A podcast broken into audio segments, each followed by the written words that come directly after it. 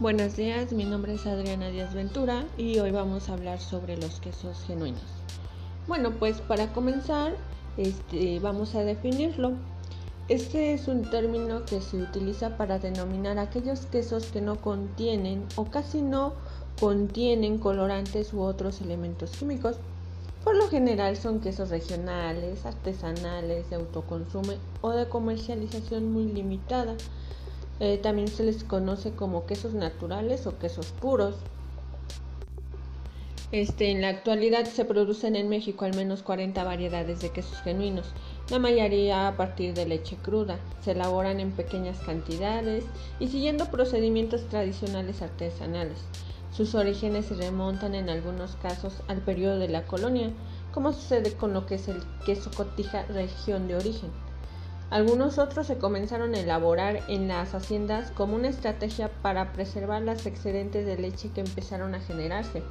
Aunque inicialmente se siguieron con procedimientos típicos de Europa, este, después el ingenio, posteriormente el ingenio local dio pie a quesos dotados con el sello propio de los sabores de México. Sin embargo, su principal característica es que son elaborados a partir de leche fluida, esta ya sea de vaca o de cabra fundamentalmente cruda, con el empleo mínimo de aditivos como lo es el cuajo, la sal y eventualmente el cloruro de calcio. Poseen una fuerte raíz histórica nacional, ya que son fabricados dentro del país por mexicanos nativos o nacionalizados.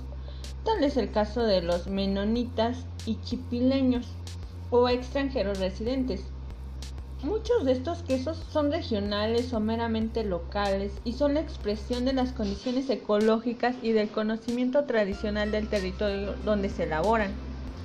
Algunos se han difundido por gran parte del país, como lo es el panela. Otros han llegado al extranjero, principalmente a Estados Unidos. Tal es el caso del cotija y del Oaxaca. Todas estas características les confieren el carácter de genuinos, es decir, auténticos, propios de nuestra tierra, de nuestro país.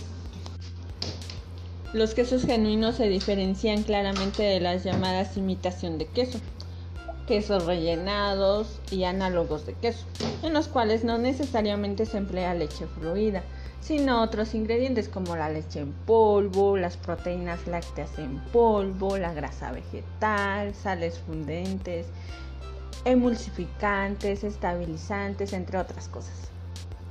Estos productos que proceden en gran parte de la industria dominan el mercado de nuestros quesos en México, la mayor parte de los quesos mexicanos genuinos se comenzaron a elaborar como medio para aprovechar y conservar los excedentes de leche en el periodo de las lluvias.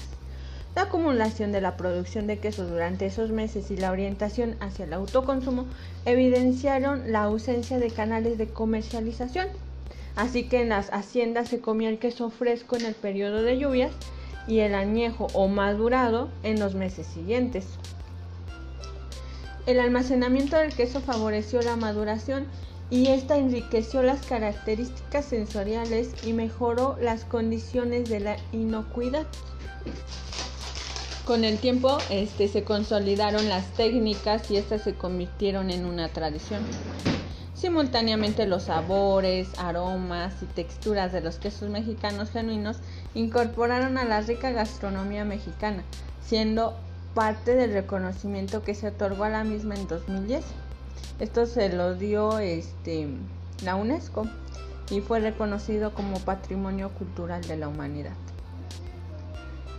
Estos quesos también han jugado un papel relevante en el desarrollo rural de México. Se destacan las oportunidades que ofrecen a pequeños y medianos productores de leche que generalmente no encuentran cabida en las cadenas industrializadas la estabilidad que aportan al precio de la leche ante los efectos de la estacionalidad, la ampliación de la oferta del empleo, la generación del valor agregado a los espacios rurales y la mejora de los ingresos familiares en los territorios donde se producen. En términos generales, favorecen a un conjunto de dinámicas sociales y económicas en torno a la producción y comercialización de la leche y el queso. También hay que resaltar la importancia de que los quesos mexicanos genuinos en la seguridad y la soberanía alimentaria del país, ya que participan en la reducción de la dependencia de este tipo de productos. Eh, la balanza comercial de quesos de México es negativa.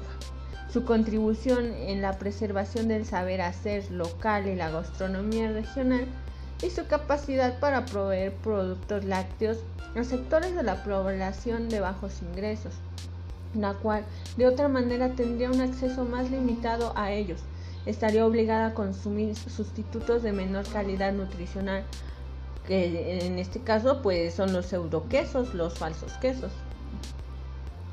A pesar de su importancia, resulta complejo este, registrar toda la producción este, debido a, en buena medida a la dispersión de que las queserías artesanales en el territorio nacional, la mayoría son informales, este, la gran parte de ellas este, no están registradas. Eh, la existencia de los ganaderos queseros este,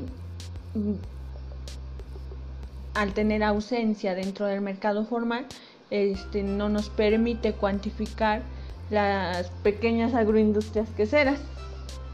Sin embargo, a pesar de esas dificultades, este, se han obtenido algunos datos este, con los que se ha logrado realizar un inventario de los quesos mexicanos genuinos.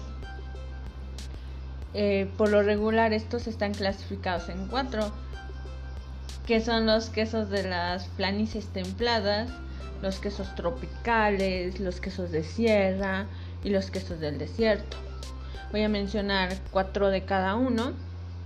En el, de planicies templadas tenemos al quesillo de Reyes de Etla, al queso adobe de los Altos de Jalisco, a queso de Aro y a queso panela.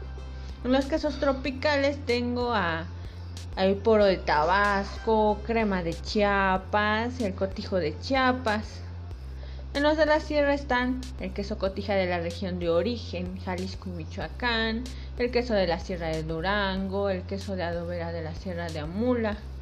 Y en los de desierto tenemos al queso Chihuahua, al queso asadero de Aguascalientes y al queso añejo de Zacatecas. Bueno, pues este, los quesos mexicanos genuinos revisten una importancia múltiple, nutricional, ecológica, gastronómica, económica, social y cultural. Pues, sin embargo, actualmente son poco valorizados por los distintos agentes de cadenas productivas y por la misma sociedad, por lo que se toman este, vulnerables frente a la competencia desleal de los pseudo quesos industriales a menudo pues son más baratos y de mayor alcance comercial, a tal grado de que la mera existencia de algunos de ellos se ve amenazada en un futuro inmediato. Si bien es cierto que los pseudo quesos este, industriales son más baratos, nosotros a la hora de consumir alguna variante del queso debemos de valorar que pues ese tipo de productos no son de calidad sin embargo, el queso genuino, el queso artesanal es un poco más caro, sí, pero esto es porque lleva leche pura, lleva este un procedimiento artesanal, algo que la mayoría de nosotros ya no valoramos, simplemente nos dejamos este guiar por la comodidad del precio, tal vez que no está tan lejos a donde lo compramos. Sin embargo, considero que es importante reflexionar qué es lo que estamos consumiendo y que en un futuro este, nosotros ya no vamos a conocer un queso artesanal o un queso genuino de seguir consumiendo pseudo quesos. Este, una manera en la que los invito a participar para hacer reflexiones que compren un queso comercial en la tienda o donde tengan este acceso y que traten de conseguir un queso genuino. Estos por lo regular son este mm, los encuentran en los mercados. En los mercados es común encontrarlos. Tal vez no genuino al 100%, pero tal vez en un 50% sí.